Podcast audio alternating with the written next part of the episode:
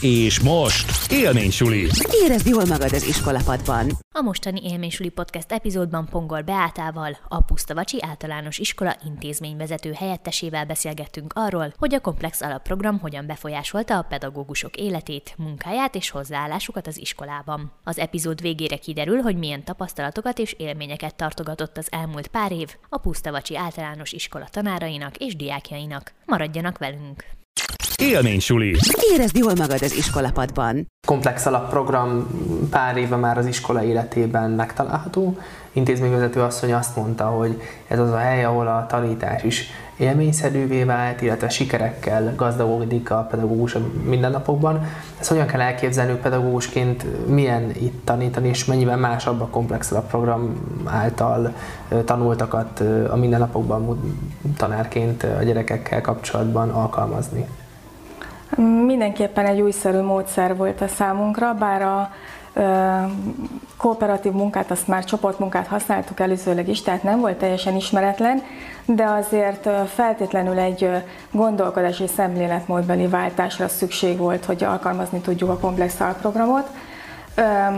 Talán a, a legnehezebb problémát számunkra az jelentette, hogy pedagógusként vissza tudjunk vonulni és átadjuk a főszerepet a gyerekeknek, mivel a, a csoportmunkák alkalmazása során teljes mértékben a gyerekekre kell hagyatkozni, ők dolgoznak, és csak abban az esetben segítünk, ha segítséget kérnek.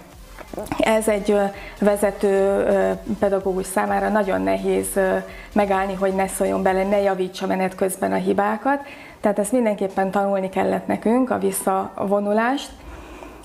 Másrésztről viszont a gyerekek fejlődésének a szempontjából fontos volt az, hogy mindenki szerephez jut az alprogrami foglalkozások, vagy a komplex alprogrami foglalkozások során, meg a komplex alprogram során is.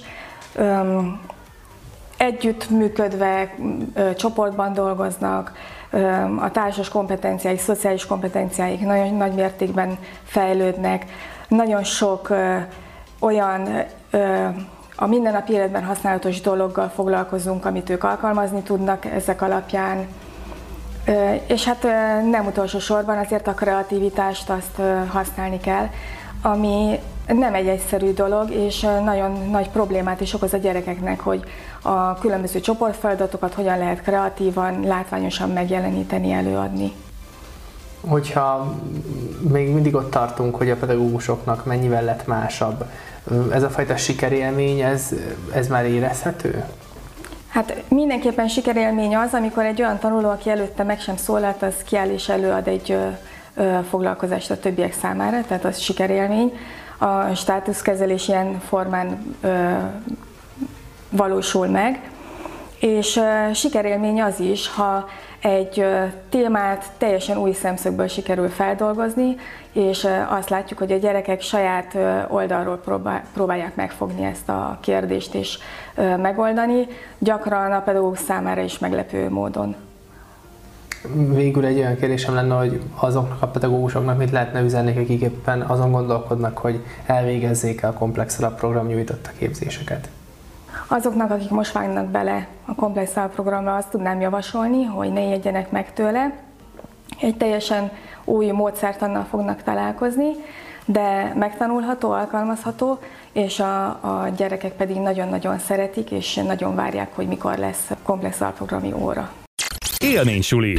Érezd jól magad az iskolapadban.